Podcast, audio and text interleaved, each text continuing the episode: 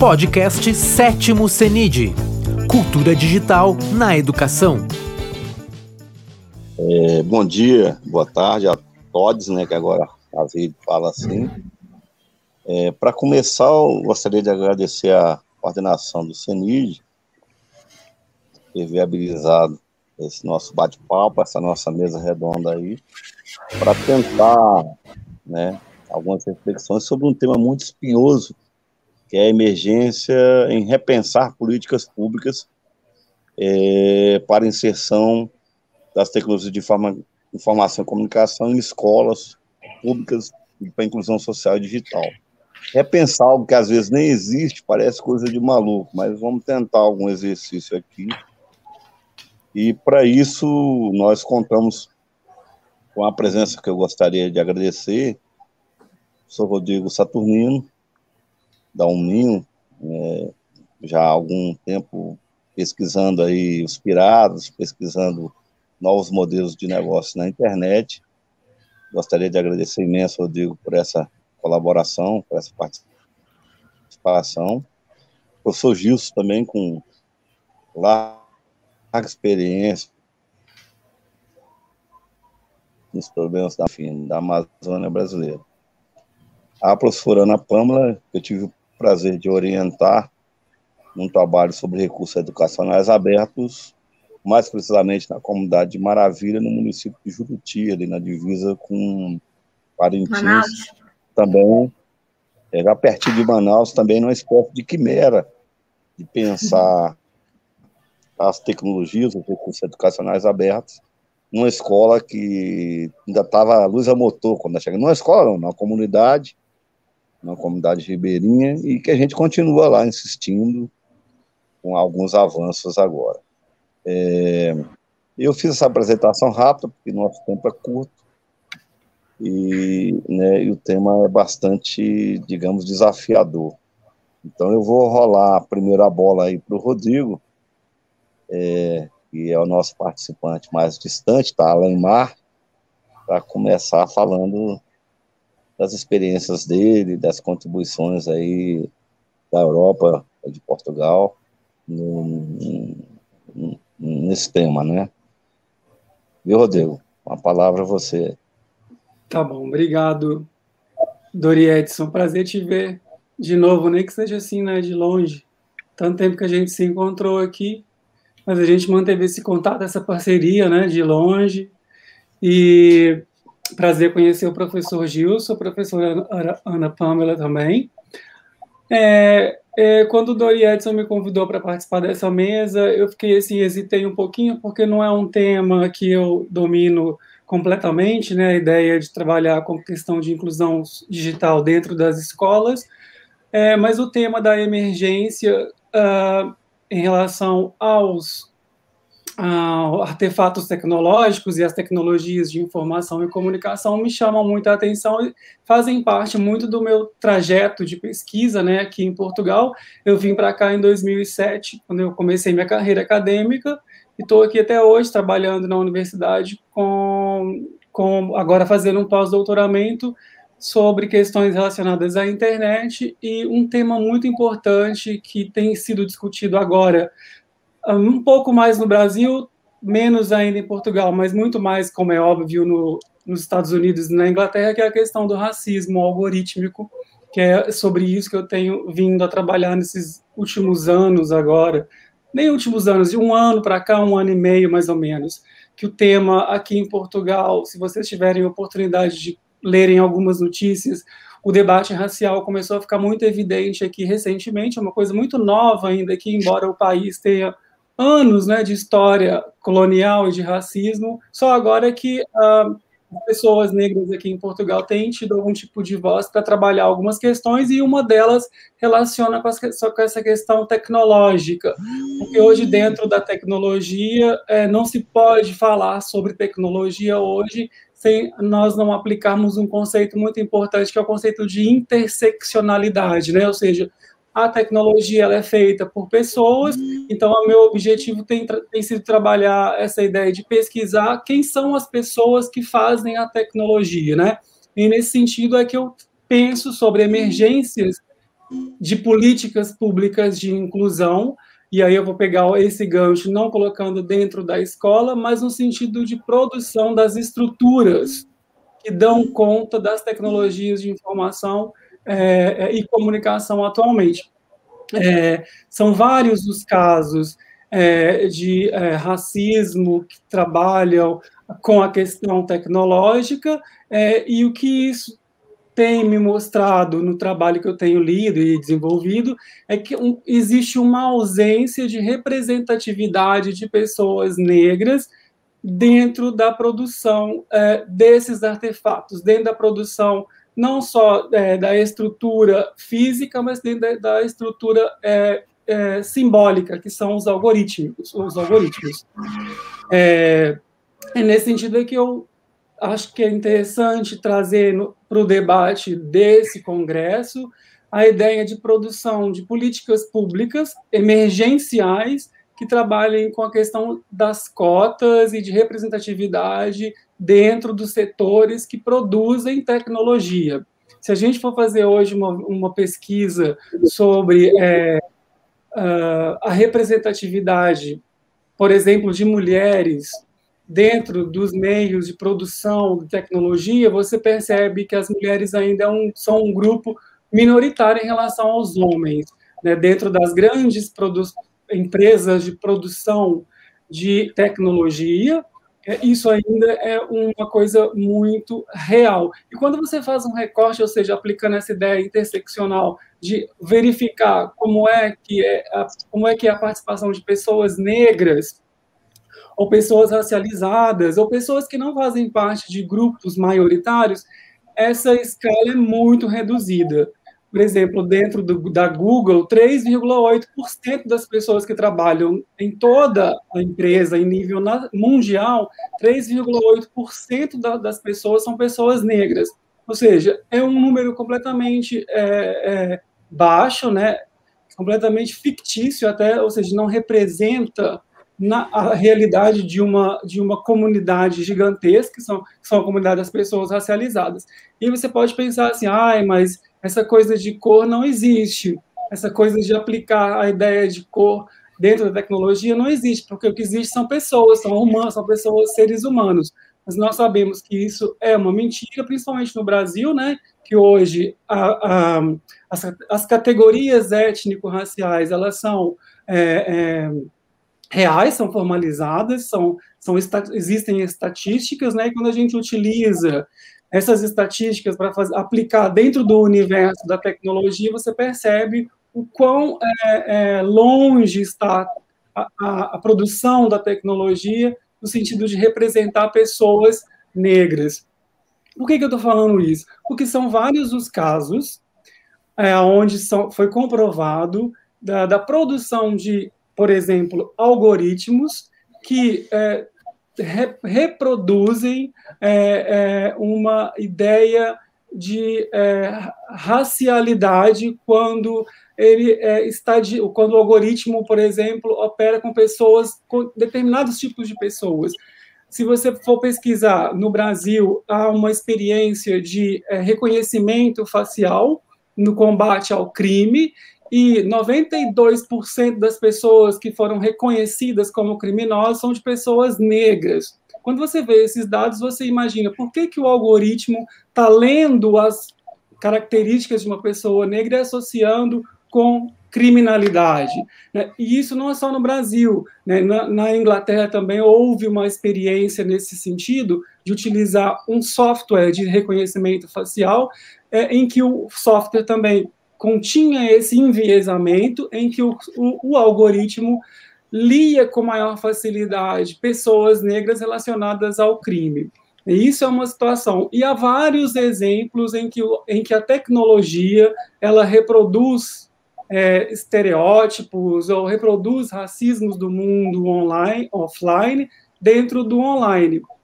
É, é, isso para dizer o quê? Que quem fabrica o algoritmo são pessoas e que a maioria, a maioria das pessoas que estão fabricando esses algoritmos são pessoas brancas, geralmente do mundo norte, do, da parte norte do mundo, Inglaterra Estados Unidos. E como o algoritmo trabalha por padrão, né, vocês trabalham na área da tecnologia e sabem como é que funciona o algoritmo, o padrão é introduzido né, para reconhecer ou para poder lidar com determinados tipos de regras que são criadas por essas pessoas. Então, quando nós temos falta de políticas públicas emergenciais de inclusão de pessoas negras dentro dos meios de produção das tecnologias da informação, um risco que a gente corre, e o risco tem sido comprovado, é a reprodução de padrões dentro dos algoritmos que é, reforçam essa questão é, racial, essa questão do racismo. É, é um tema que é, ainda está em desenvolvimento, mas há já muito conteúdo para ser é, lido e ser pesquisado é, é, e ser debatido, e eu acho que falta muito esse debate interseccional dentro do nosso universo de pesquisa tecnológica no Brasil e em Portugal. Eu vasculhei, por exemplo, o programa da, do CENID e não encontrei nada relacionado ao gênero, nada relacionado à questão da, da identidade sexual, por exemplo, ou relacionada à questão racial. Né? Eu não vi, e também vasculhei, é, por uma questão mesmo de curiosidade, o painel de conferencistas, e também senti falta dessa representatividade de pessoas negras ali. Vi uma ou duas pessoas, ou seja, isso são indícios históricos né, de que as pessoas brancas dominam o mundo da tecnologia também. Né? Não é só o mundo da tecnologia, mas sim, como o mundo da tecnologia é um mundo que hoje toma conta da nossa vida inteira, né? O mundo da tecnologia faz parte do nosso cotidiano e não vai largar tão cedo.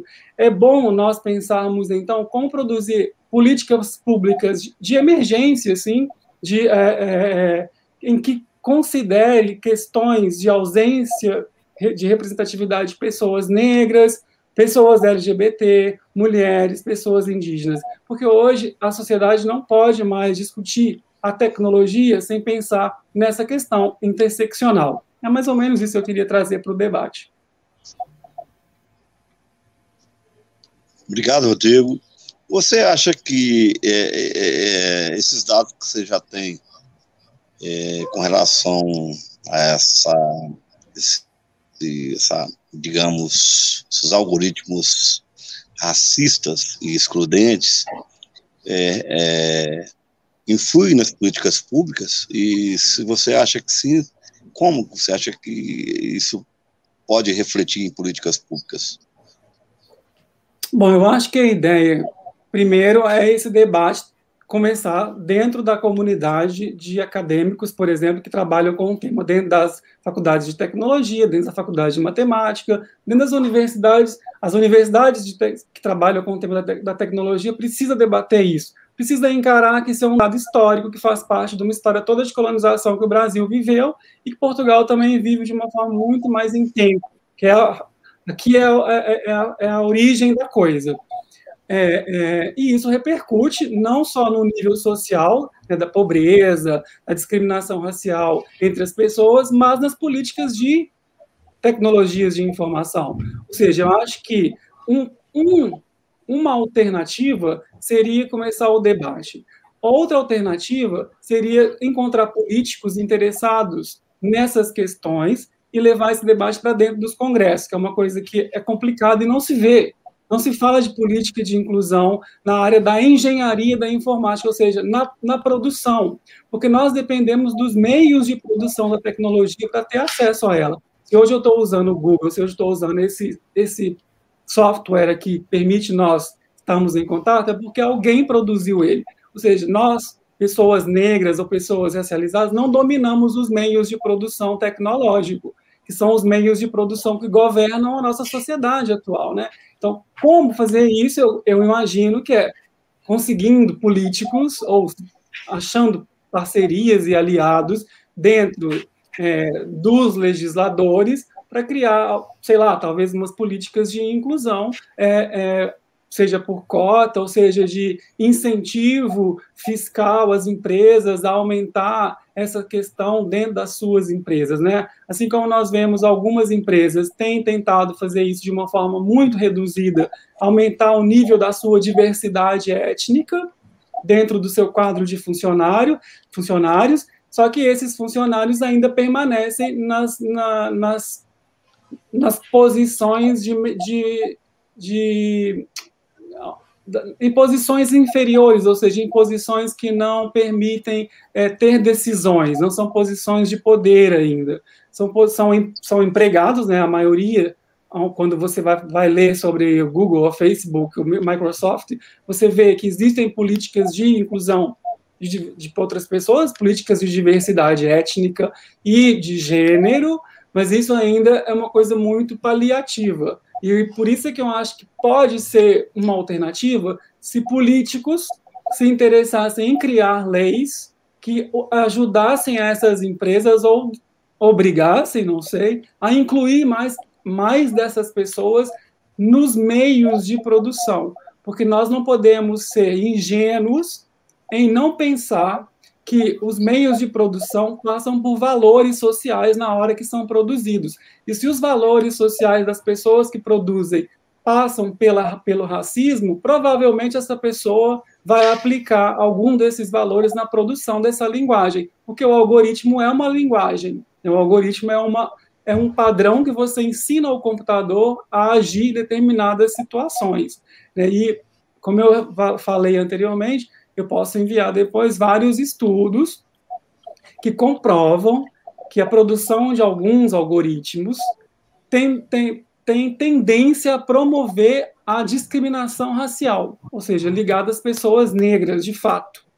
Né? Por exemplo, a, a, a pele escura, um dado simples, a pele negra mais escura, como ela faz pouco contraste com a luz, a luz que bate em mim, ela, a luz que bate numa pessoa bem escura, faz pouco contraste em relação à pessoa branca, a câmera de certos softwares não consegue ler perfeitamente a nossa cara ou a cara de uma pessoa negra, porque ela não consegue equilibrar a questão da cor. É uma falha no algoritmo, e isso né, já, já, já foi, foi corrigido, por exemplo, pela Amazon. A Amazon fez um teste com um software que chama Recognition, que era esse teste de reconhecimento facial, como o software não conseguia é, é, manter essa relação de definição com, com a pele, sacou? Com a pele escura, sofria então essa, essa, essa discriminação, porque a máquina informava para o policial que aquela pessoa tendencialmente poderia ser criminosa, quando na verdade era uma falha técnica do algoritmo. É quando na verdade o algoritmo foi escrito de uma forma tendencial porque ele não pensou na questão étnica. Porque a pessoa branca, geralmente, ela não tem esse problema de pensar que existem pessoas negras. Ela não tem essa preocupação, não é a luta dela do dia a dia, percebe? Não é a luta de um engenheiro informático branco pensar sobre questões raciais. Por que, que ele vai introduzir essa questão na produção do seu algoritmo? Então, eu acho que é todo um processo de trazer isso para dentro desses, desses congressos, como é esse do CENID, para a gente começar a discutir mais abertamente que existem essas falhas, infelizmente. Rodrigo, obrigado aí por essa importante contribuição. Tá? Acho que, inclusive, Gils, nós nas universidades, é, nas nossas disciplinas, nos nossos projetos de pesquisa e extensão, devemos, temos esse dever de ajudar nessa, na ampliação desse debate, né? Que o que o, que Rodrigo traz é, me dá uma espécie de, de clareza quem formula a política pública é, em sua maioria, branco também. Então, por isso, isso explica as exclusões né, no, Baixa assim Amazonas, Nordeste brasileiro. Assim como quem organiza seminários, congressos e encontros também são maioria pois branca. assim como né? quem organiza seminários, congressos e que tais são os brancos, infelizmente. É. Devia ser um e equilíbrio, né? Eu também disse, dos corredores tem muito branco, né? A nossa universidade pública começou a aparecer uns né, os negros, os indígenas agora, e a reação é fortíssima. Você conhece isso mais do que eu.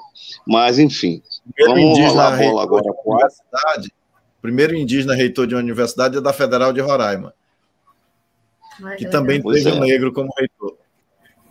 Exatamente.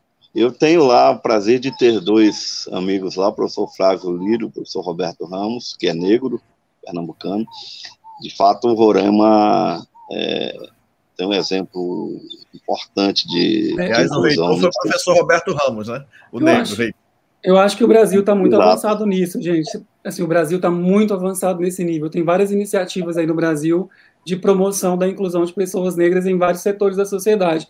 Quando vocês vêm para Portugal, vocês não acreditam, é uma coisa inacreditável. As pessoas negras não existem em Portugal. Parece que não existe pessoa negra aqui. É uma coisa.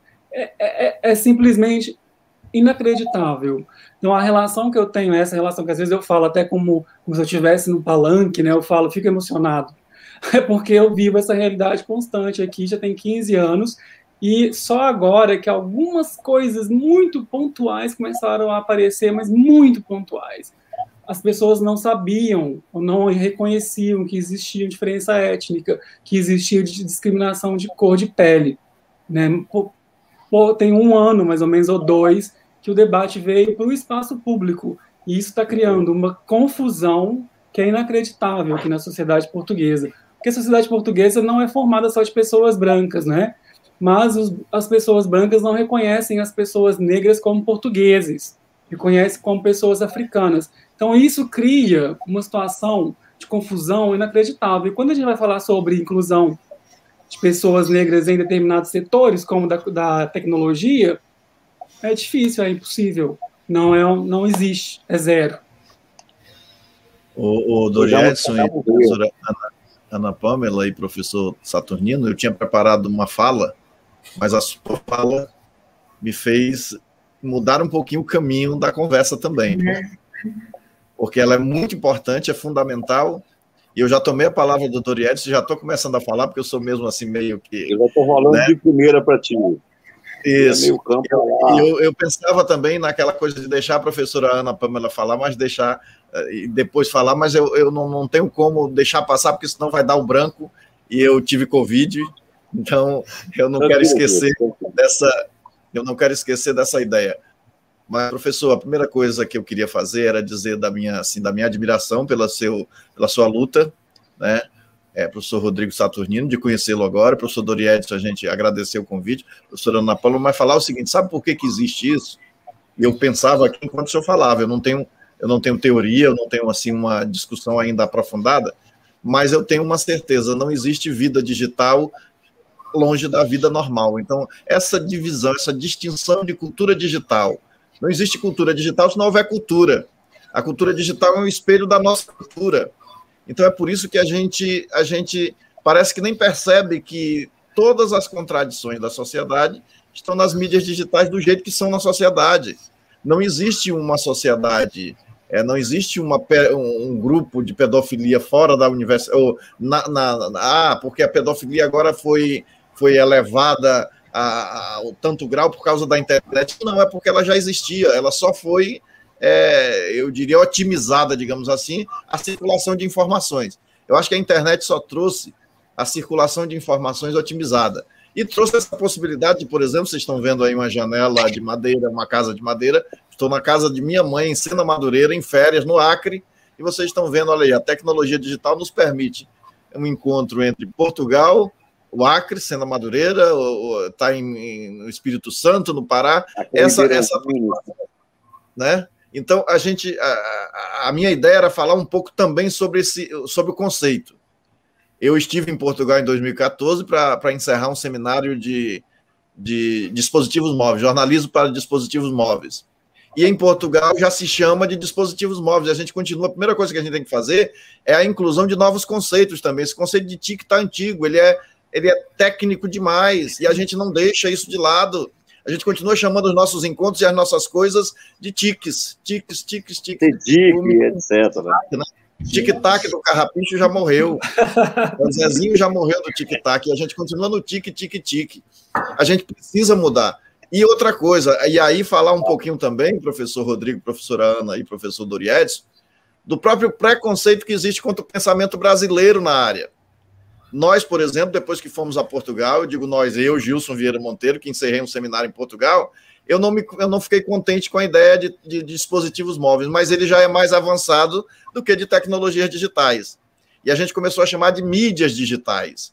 Por quê? Porque as mídias digitais, elas são até onde você armazena é, o, o, qualquer dispositivo que consegue armazenar bits e bytes, e nós passamos também a trabalhar com o conceito de tecnologias da inteligência, mais um pouquinho mais a partir do que a gente discutiu no seminário. Então, por exemplo, este óculos que eu estou usando é a tecnologia da inteligência. O fone é a tecnologia da inteligência, ou seja, tudo que ajuda o ser humano a ampliar a sua interação com o mundo é tecnologia da inteligência. E tudo que é dispositivo capaz de armazenar essa tecnologia, nossa live também é um, um, um espaço da, da, da vivência digital da vida. A gente está chamando de processo de digitalização da vida. Porque a gente já conversa com máquinas há tanto tempo, desde o momento que, que, né, que anunciava assim, o que eu me lembro do, do, primeiro contato com a máquina era aquela linda voz da moça do aeroporto, né? Que anunciava os voos.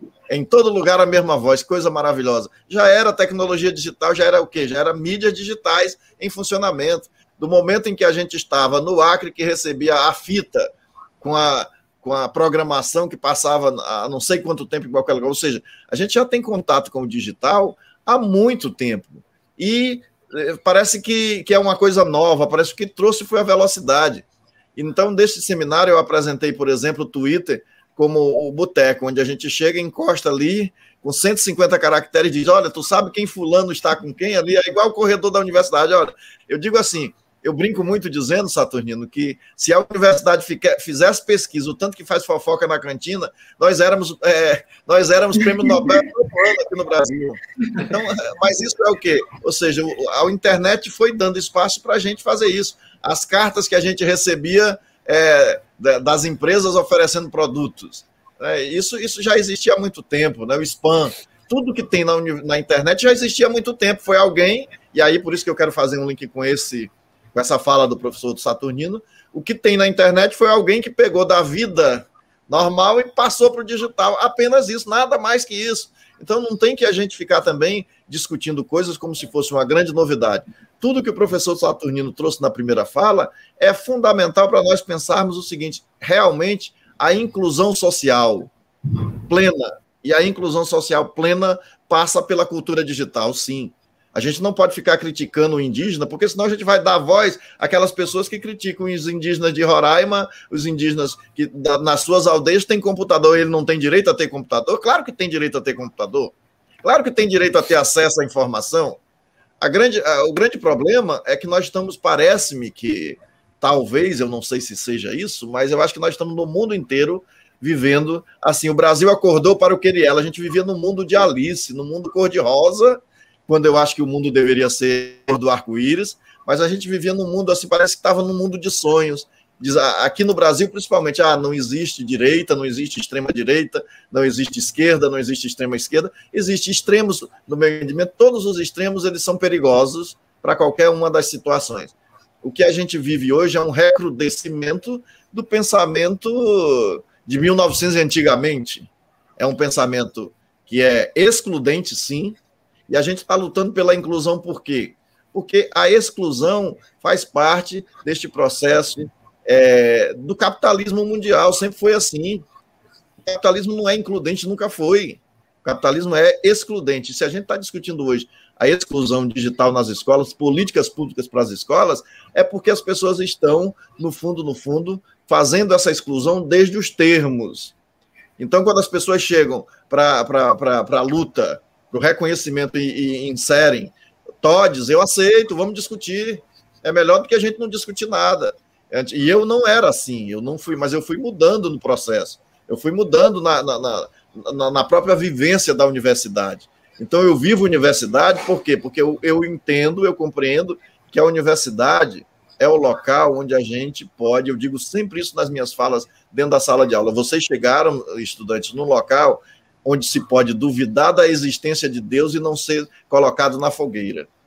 É para ser assim em tese, mas a universidade no mundo, não é só a universidade brasileira, às vezes é um lugar mais tradicional do que o exército é, e do que a igreja. Então eu acho o seguinte: a gente precisa mudar esse pensamento da universidade para tentar mudar o pensamento da sociedade, porque a universidade espelha a sociedade. Eu também não posso cremar, tocar fogo em alguém dentro da universidade, porque ele é bolsonarista, porque ele é extrema-direita. Ele tem o direito de ser, ele tem o direito de defender suas ideias. é um problema dele.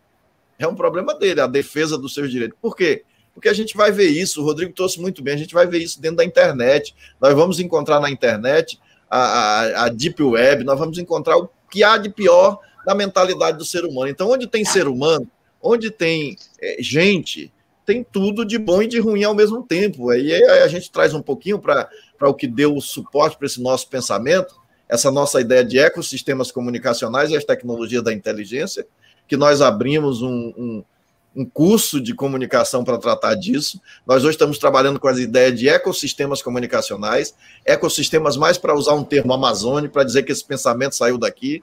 Né? Comunicacional já é redundante, porque tudo que é comunicacional é ecossistêmico, mas a gente quis dar essa ideia. O curso demorou 10 anos e foi morto internamente. Por quê? Porque as pessoas têm no Brasil um grande defeito de achar que brasileiro não, não pensa. Brasileiro só copia ideias dos outros. Por isso que Paulo Freire é, é colocado na fogueira, por isso que Anísio é. Teixeira é colocado na fogueira, por isso que pensadores brasileiros, pensadores brasileiros não são citados por colegas nem na própria universidade. Parece que tem uma vergonha. Olha, não vou citar o Gilson, não, porque o Gilson está com essa ideia inovadora de ecossistemas comunicacionais e as tecnologias da inteligência. Deixa morrer, deixa morrer sem citação. Por quê? Porque a métrica que a gente usa nas universidades é a produtividade, a produção e a citação. Se tiver um monte de gente que cita, você começa a ser reconhecido pelos pares. Senão, e eu costumo dizer que eu quero mesmo ser reconhecido pelos meus ímpares e não pelos meus pares. Né? Então, eu acho que a gente precisa começar. Era isso que eu queria. Eu, eu pensei primeiro em tratar um pouquinho mais do conceito, mas a, a fala do professor Saturnino me fez trazer essa, essa é, sabe, esse, esse conteúdo ecossistêmico de que de que nós precisamos repensar essa ideia de que a cultura digital está distanciada da vida. A vida é, hoje, mais do que nunca, digital e vida real, digamos assim. Parece que o, que o digital é uma fantasia, e o digital não é fantasia. O digital é a vida real, é o mundo real, e o que a gente está tratando aqui dessa discussão do conceito e do preconceito, ele vai sim reverberar no, no, no, algoritmo, vai reverberar onde nós estivermos, mas reverbera nesses nossos encontros, que eles também tem sim um quê de, de, de preconceito. Muito obrigado. Eu fico por aqui para provocação e disponível para conversar. Calma aí, calma aí que eu vou rolar a bola para você de novo. Eu disse no início, e aí eu gostaria de ouvir a sua experiência da Federal da Amazônia, da sua experiência no ECOIN, agora lá, no, na, lá em, em, como se chama, em Texas City, lá é. no campus Paulo Freire, da UFSP. Né, é, eu disse, está descendo um navio aí, nem tudo está né, um, um, navio comandado pela RNP, mas cheio de militares, né? Esse navio, até onde eu sei, já deve estar em Almerim. Desce do Amapá num cabo. Na verdade, é um cabo que vem de Portugal para Capuca de Dilma, do governo Dilma, melhor dizendo, é, lançado até Fortaleza. Depois esse cabo subiu até onde sei, até Macapá. E de Macapá, um cabo, é, eles chamam agora um cabo subaquático, está sendo lançado, e esse cabo, até onde sei, vai subir para Manaus. Eu, até agora, eu estou falando um pouco isso e, e agradecendo os, os da RNP que estão lá resistindo, né? E até os militares que de fato honram a farda que veste o soldo que recebem, porque nós teremos um cabo. Agora, a, a pergunta está aí, eu gostaria de ouvir, dentro da sua ideia de ecossistemas comunicacionais, como isso pode potencializar é, mais interação, mais coisa boa, por assim dizer, na internet, porque, por exemplo, eu ouvi um, um, um, um seminário outro dia do Comitê Gestor da Internet Brasil, onde eles falavam de tecnologias disruptivas. Né? Essas tecnologias que vão lançar cabos subaquáticos também já estão ficando ultrapassadas. Eles, eles, eles são caros, requerem uma manutenção constante, e agora vem as constelações de satélites, que vão baratear, né? mas essas constelações, mais uma vez, estão na mão das big techs. Né? É, e certamente, como o Rodrigo apontou, estarão na mãos de homens héteros, brancos, é, e por aí vai. Enfim, pensar aqui no cabo, já que vai chegar cabo, vai melhorar a, a banda.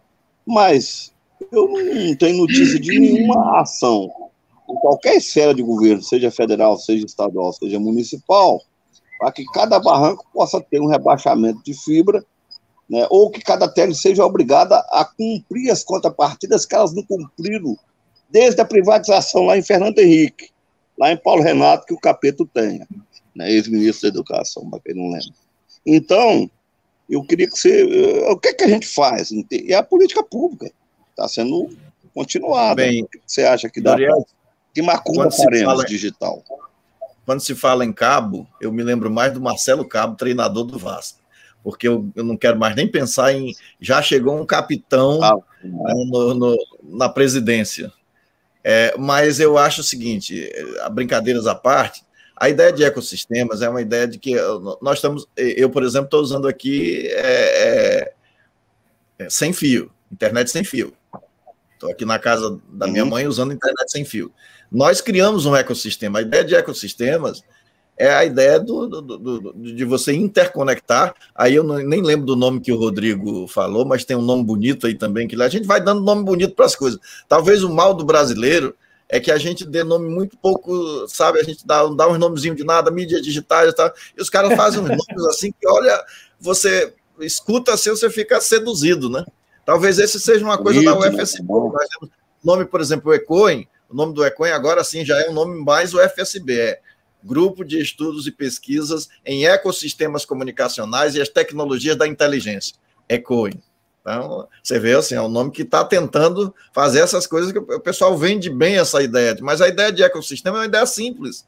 É uma ideia de que a gente cria vários ecossistemas de comunicação. Inclusive, a, nós estamos trabalhando agora com o conceito de ecossistemas virtuosos de aprendizagem, os EVAs, fazendo homenagem às mulheres, que dão tudo nome de homem. Aí nós demos um nome de é, mulher. Ecossistemas virtuosos de aprendizagem. Por quê? porque eles combinam tecnologias digitais, ou seja, mídias digitais, com as mídias tradicionais. Você pode ter muita coisa virtuosa num processo de aprendizagem que envolva tecnologia com os encontros tradicionais, com, se, com um pedaço de. Uh, juntar pedacinhos de madeira para as pessoas aprenderem a contar, juntar pedrinhas para as pessoas aprenderem a contar. Ou seja, você pode fazer isso e você pode fazer isso gravando, você pode fazer isso distribuindo, você pode fazer um ecossistema virtuoso de aprendizagem que não precisa ser e que nós não precisamos ter medo da sala de aula. Assim como nós podemos ter um ecossistema de aprendizagem no barranco. Quando eu andava na Amazônia com um diretor meu da, da, da, da, da lá na, na, na Pró-Reitoria de, de Pesquisa e Pós-Graduação, ele era de, de Educação Física. Eu dizia, vocês já fizeram algum estudo de como é bom subir barranco? Vocês já viram que os índios têm 12% de. Né, se a alimentação indígena não é a melhor, o cara tem 12% de, de gordura, assim, o que o atleta leva uma vida inteira para fazer, os caras já têm de tanto subir barranco e, e comer uricuri, comer tucumã, comer. Então, vejam só, a gente tem esse ecossistema todo na nossa frente e não estuda e não faz. A gente parece que tem vergonha de pesquisar o que nós temos no dia a dia mas a coisa mais difícil do mundo é você encontrar um caboclo que está na beira do rio com índice de gordura superior ao que recomendam os caras da educação física. Né? Então, eu acho que o, que falta para nós um pouco é ousadia em pegar e também nós todos, eu digo, Dorianes, nós que temos um pensamento um pouquinho mais à esquerda, se a gente não tiver dentro do sistema, a gente não modifica o sistema. Então não adianta a gente ficar só de fora tocando pedra, porque uma coisa eu tenho clareza, pode ser que quando eu morra mude. Não vai haver revolução no capitalismo é, se não se romper com o capitalismo, então se não tiver dentro dele. Porque não se faz revolução por, por decreto. Não adianta só, Rodrigo, a gente criar as leis de proteção. Eu não acredito só nos políticos que se interessem pelo tema, mas é preciso que os negros, que nós brancos que temos espíritos é, quer dizer que espírito não, eu acho que a gente, eu ia dizer uma besteira, mas eu acho que todos nós defendemos, devemos entender o seguinte: nós precisamos entender que somos seres humanos, dos indígenas aos brancos, é, para acabar com a ideia de exclusão. Por que, que a gente vai excluir? Se a gente tinha, inclusive, é, é uma coisa que eu, eu, eu discuto com os próprios pastores, com os padres, com os, porque vejam só, se a gente tem um livro que fala tanto de inclusão, como é que as pessoas usam tudo que está escrito naquele livro para fazer exclusão? Eu não consigo entender. Eu não consigo entender pra fazer mesmo. arminha, né? É, para fazer jogador. Fazer... Então, é, é brincadeira, né? A gente... É um absurdo, né? né? Então, eu acho que a Depois gente, tomaram a, gente está num processo. Eu acho que a gente está num processo, talvez, de montar, e, e é isso Paulo, mesmo, né? eu acho é muito perigoso a gente ver um negócio daquele.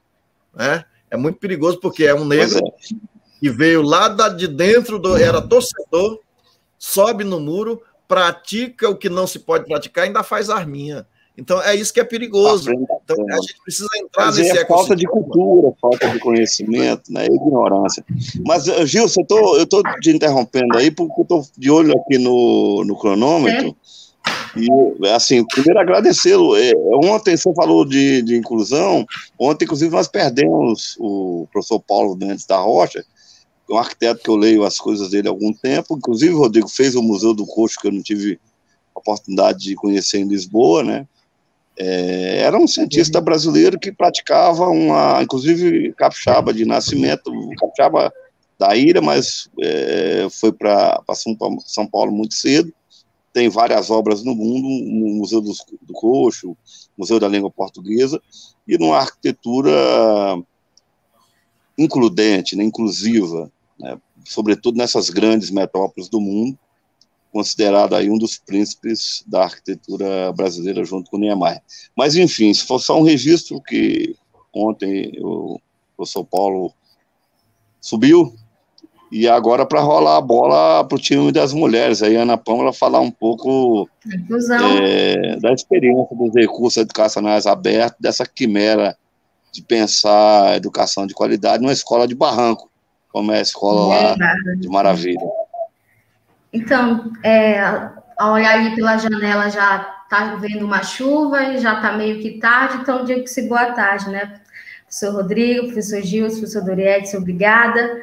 É, tinha uma ideia aqui em pautar sobre as políticas públicas, uma gerenciar um pouco, mas o papo foi para outro muito interessante, né? O professor Rodrigo iniciou aqui, o professor Gilson falou também.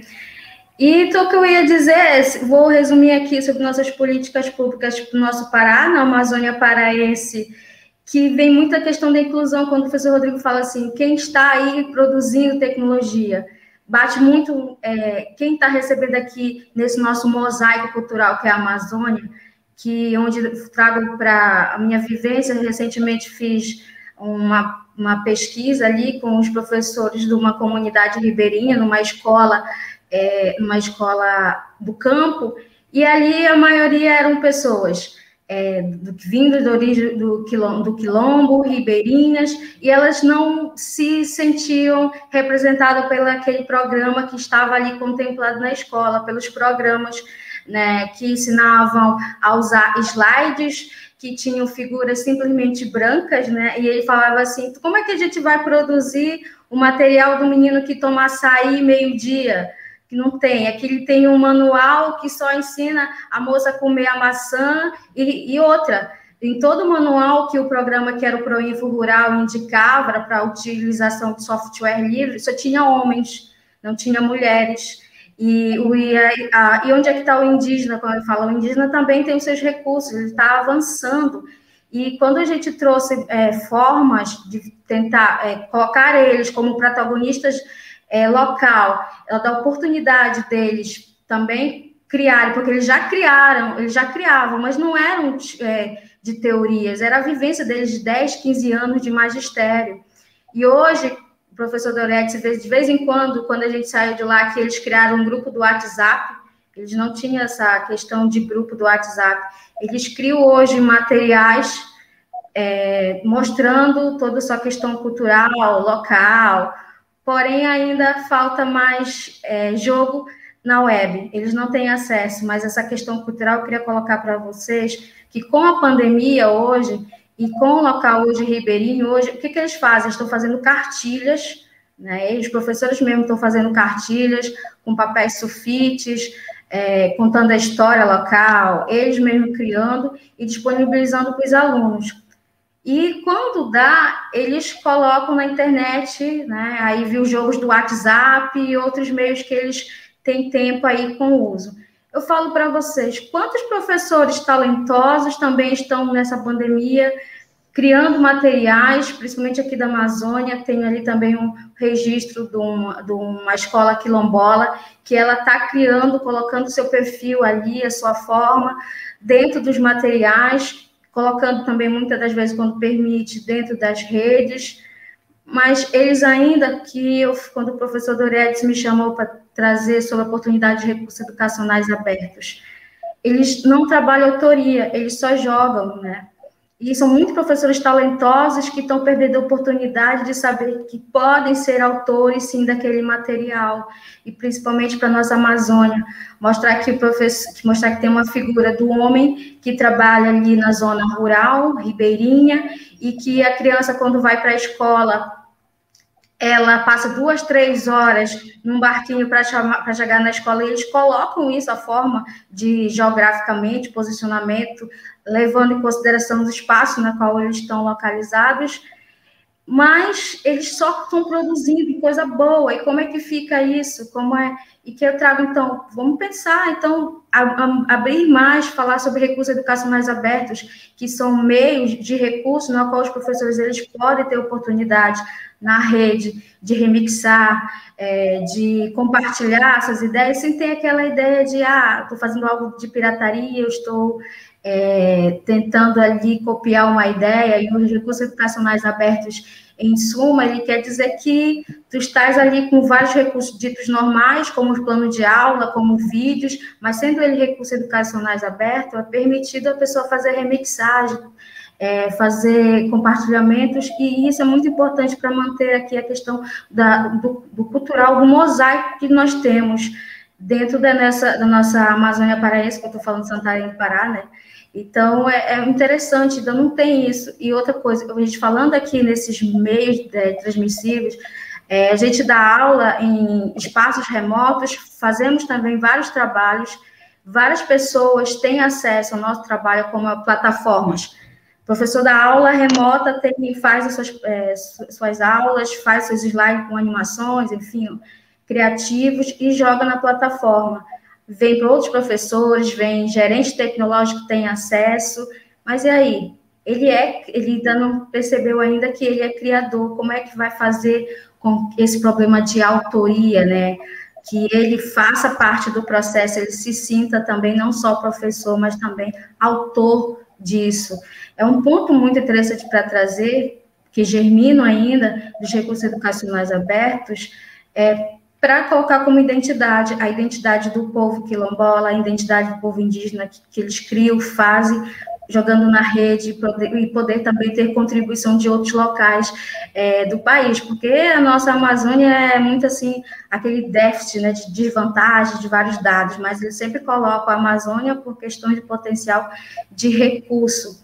E falando, falo aqui, trago todos esses é, nuances, mas eu também falo como mulher.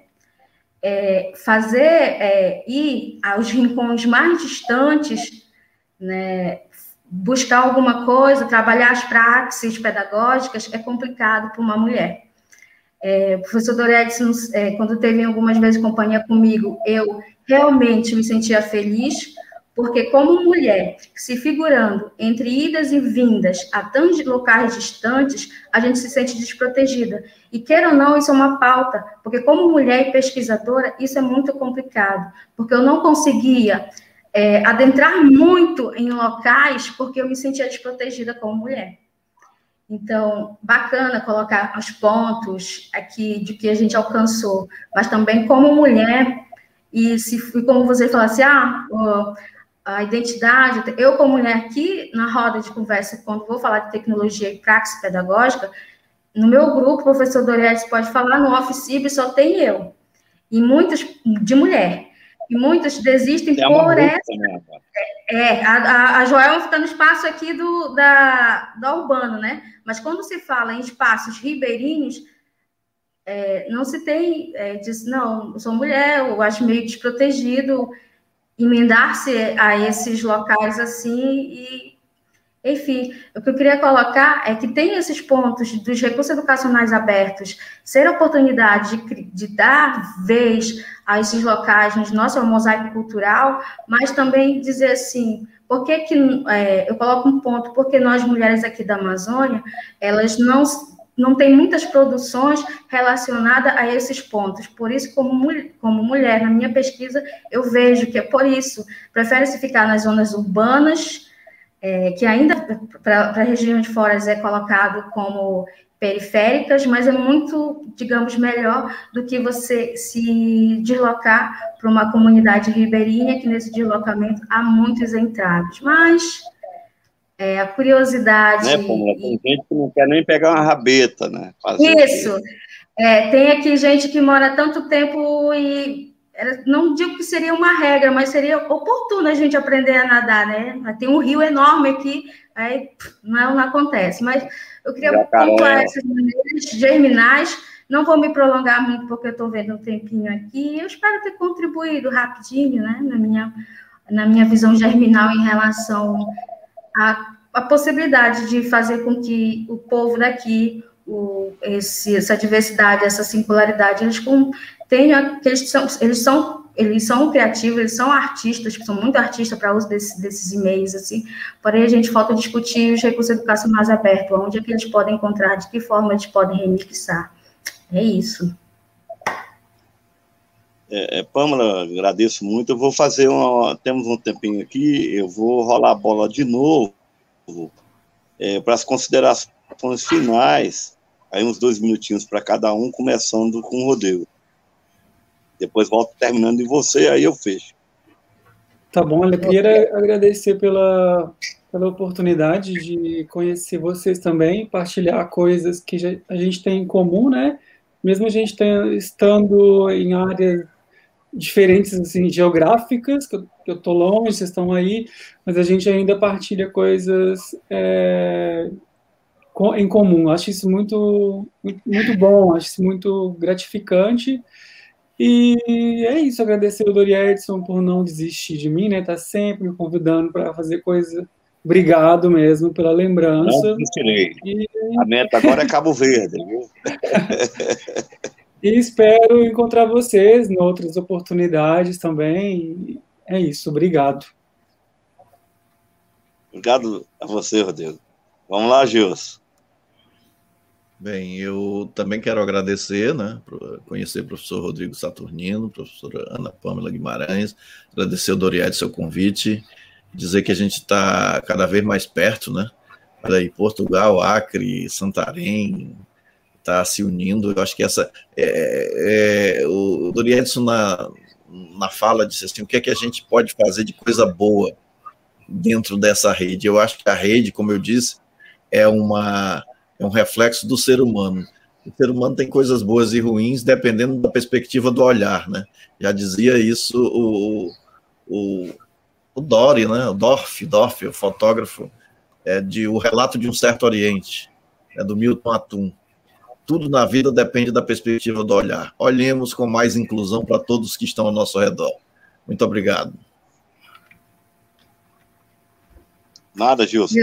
Vamos lá, antes de rolar a bola para ti, foi bom você lembrar dessas coisas aí, de, de que vai voltar agora, se tudo correr bem, né? E, e essa Covid, que esse batalhão de espalhadores aí de Covid deixarem, nós vamos retornar a Maravilha, vamos retornar a Juruti, a Juruti Velho, né? E a ideia é tentar potencializar, potencializar mais um pouco com o Brasil conectado é, e com o que for possível fazer com os esforços da universidade, os ribeirinhos.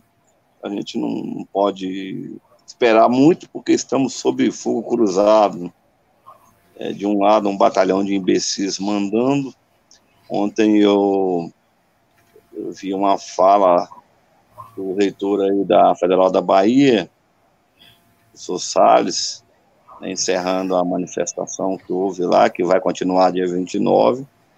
Ele citava muito bem João Cabal, de Melo Neto e outros poetas, para dizer, eu não tenho essa veia poética, mas dizer que são genocidas, sim. Então nós temos um batalhão de genocida à nossa espera, mas não desistiremos. Eles estão por aí, aí tem muitos também, cuidado mas retorno a palavra para ti. Minha São, palavra inclusive, genocida por políticas públicas, inclusive, né? É. Essas eles exterminam. Minha palavra é só obrigada, principalmente professor Dorex por ter me lembrado, né? Dos seus ex-orientando por ter me lembrado e colocado nessa cuia aqui para conversar. Uh, me acrescentou muito minha visão aqui. E é isso. Não esqueça da próxima vez de novo, tá? Pois é, prepara aí para a rabeta aqui. Aí temos, vamos ver se Joelma vai, né? Ou então nós vamos mandá-la para o Equador para poder fazer lá uma, uma, espécie de exorcismo lá com os padres, oh. com quem, com os xamãs, que vai precisar. O Equador vai precisar ser exorcizado em breve. De novo. Né? É isso, eu queria mais uma vez agradecê-los, né? Agradecer a coordenação do CENID pela oportunidade, ao Iana aí pela competência técnica, né? E acho que nós cumprimos o tempo e, e sobretudo, é, de arranhar essa coisa espinhosa. Eu, eu falo, falo um pouco brincando, porque o humor. Eu tenho um colega da UF, professor Vitor Gomes, que pesquisou a resiliência, o humor enquanto resiliência, né? E às vezes o humor ele serve para essa, essa resiliência, para desse momento tão dramático que estamos vivendo e que alguns sentiram na pele, como Gilson, né? outros sentiram de longe por perda de amigos, parentes, professores, alunos, enfim. E mesmo com tudo isso, a gente sente uma hipocrisia, você falou em mídias, né? Hipocrisia da grande mídia que morde e assopra o tempo todo. Eu estou falando da dona Vênus Platinada mesmo, da Rede Globo Televisão, não guardo segredo. E de outros hipócritas aí, desde Pedir Macedo ao Malafaia, né? Então, é esse mundo que nós estamos vivendo e é nesse mundo que essas políticas públicas descontinuadas é, devem ser pensadas também. Eu, quando propus esse tema, né, eu havia, inclusive, agradecer, porque eu havia pensado em convidar outros colegas da Amazônia, outros colegas do Sudeste, que por motivos outros não puderam participar. Está todo mundo meio apavorado com coisa remota, todo mundo com seus afazeres, com as suas prioridades na academia, e são poucos que a gente pode contar mesmo de última hora, né? Na hora de pegar o boi mas, mas para isso é que eu fiz. Para isso é, que eu fiz a proposta da, da, dos ecossistemas comunicacionais e a cartografia do acaso. A ciência tem que começar a cartografar o acaso. O acaso é melhor do que o que está previsto. Pois é. Voltemos a Milton Santos, né? Exatamente. Voltemos a Milton Santos, porque é isso, é, são esses intelectuais, são esses pensadores como Milton Santos, como. Como é aquele Paulo nome mesmo, hein, Saturnino? É que, que vão nos ajudar. Inter, alguma coisa, inter. Interseccional. Interseccional, olha aí, ó. Isso também não, não deixa de ser um ecossistema, mas interseccional é, é, um, negócio, é, né, é um negócio que eu tenho que começar a aprender a dar nome às coisas que eu crio, mas esses nomes assim que, que causam impacto. Eu também sou ruim nisso, não sei não. Mas a gente aprende, a gente aprende. E é isso, né? É, é agradecê-los mais uma vez e, e voltar a, a, debater nos nossos círculos, tanto na graduação, quanto na pós, quanto internamente. Na cantina também, Gilson. Concordo contigo. Na cantina, nos tweets, é onde der, é. né? No virtual e no real. Alguém falou em jogo aí, eu gostaria só de lembrar dessas descontinuidades. Na gestão do ministro Gilberto Gil à frente da cultura, foi tentada uma importante política de jogos com temas brasileiros, né? E foi descontinuada, deve estar engavetada em algum lugar lá daquele ministro branco que apareceu a lá, aquele, a lá Hitler, né? Está engavetado em algum departamento da cultura e na época um debate era, era grande, o debate sobre cibercultura, o debate sobre inclusão social digital, inclusive esses debates, né? Por que, que nós não podemos ter uma, uma indústria de, de jogos no Brasil com temas da cultura brasileira? Isso foi pensado lá atrás e foi descontinuado, descontinuado também. Né? Enfim, um bom almoço a todos e até a próxima. Obrigado. Forte abraço Obrigado. aí, Rodrigo. Mais, forte abraço, Gilson. Forte abraço, Pamela. Este podcast foi produzido pelo GPID, Grupo de Pesquisa em Cultura Digital da UPF. em parceria com o Núcleo de Música, projeto de ensino do IFRS Campo Sertão. Composição de trilha sonora Felipe Batistella Álvares.